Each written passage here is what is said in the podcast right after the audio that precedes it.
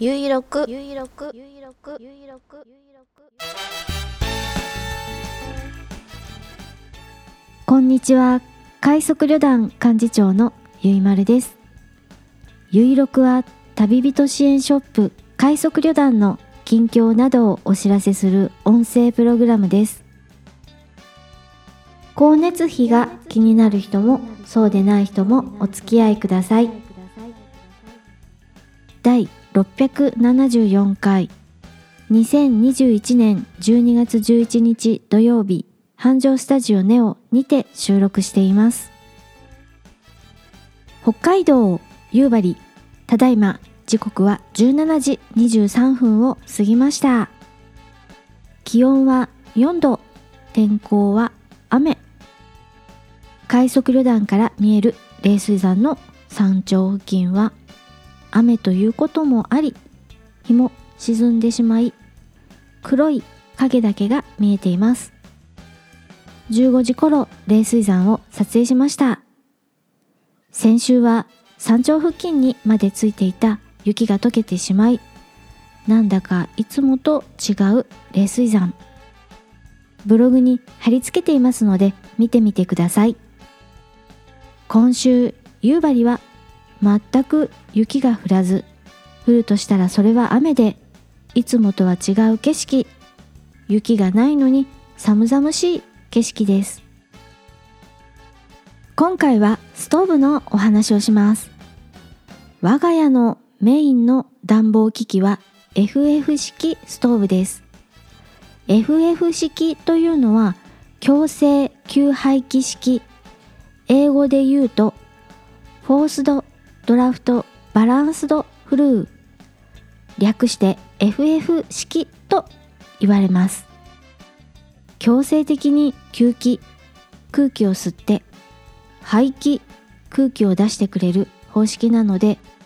燃焼しているけれど部屋の空気が汚れないので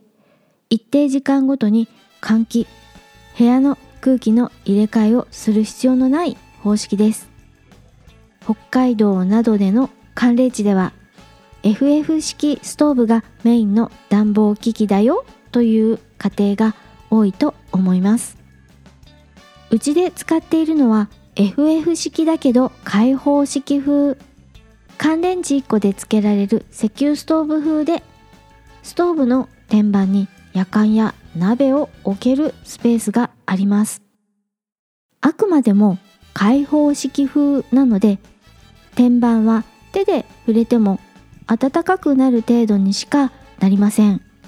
それでもそこに天板があるなら夜間を置きたくなります。ぬるいお湯しか作ることができないけれど冷たい温度の水からお湯を作るよりはぬるい夜間からガスコンロで沸かし直すと早く熱湯を作ることができるのです。これは利用しない手はないでしょう。反対に鍋で煮物を一旦煮え立たせたらストーブの天板に場所を変えてゆるーく保温するなんてこともできます。あちあちにはなりませんがその分吹きこぼれるまで温度が上がらないのでストーブの周りを汚す心配もないです。下がる兆しのない灯油価格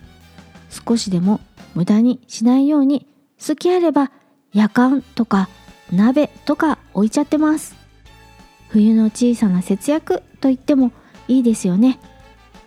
北海道の冬はまだまだ続きます。小さな節約も塵も積もればなんとやらです。今回は前回に引き続き冬の灯油節約話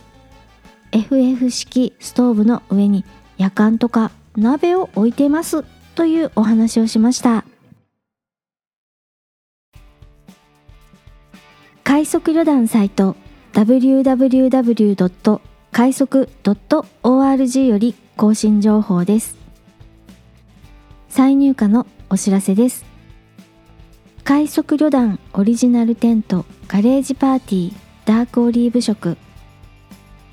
同じく海賊旅団オリジナルテントシンプルダークオリーブ色それぞれ再入荷しました。ご利用お待ちしております。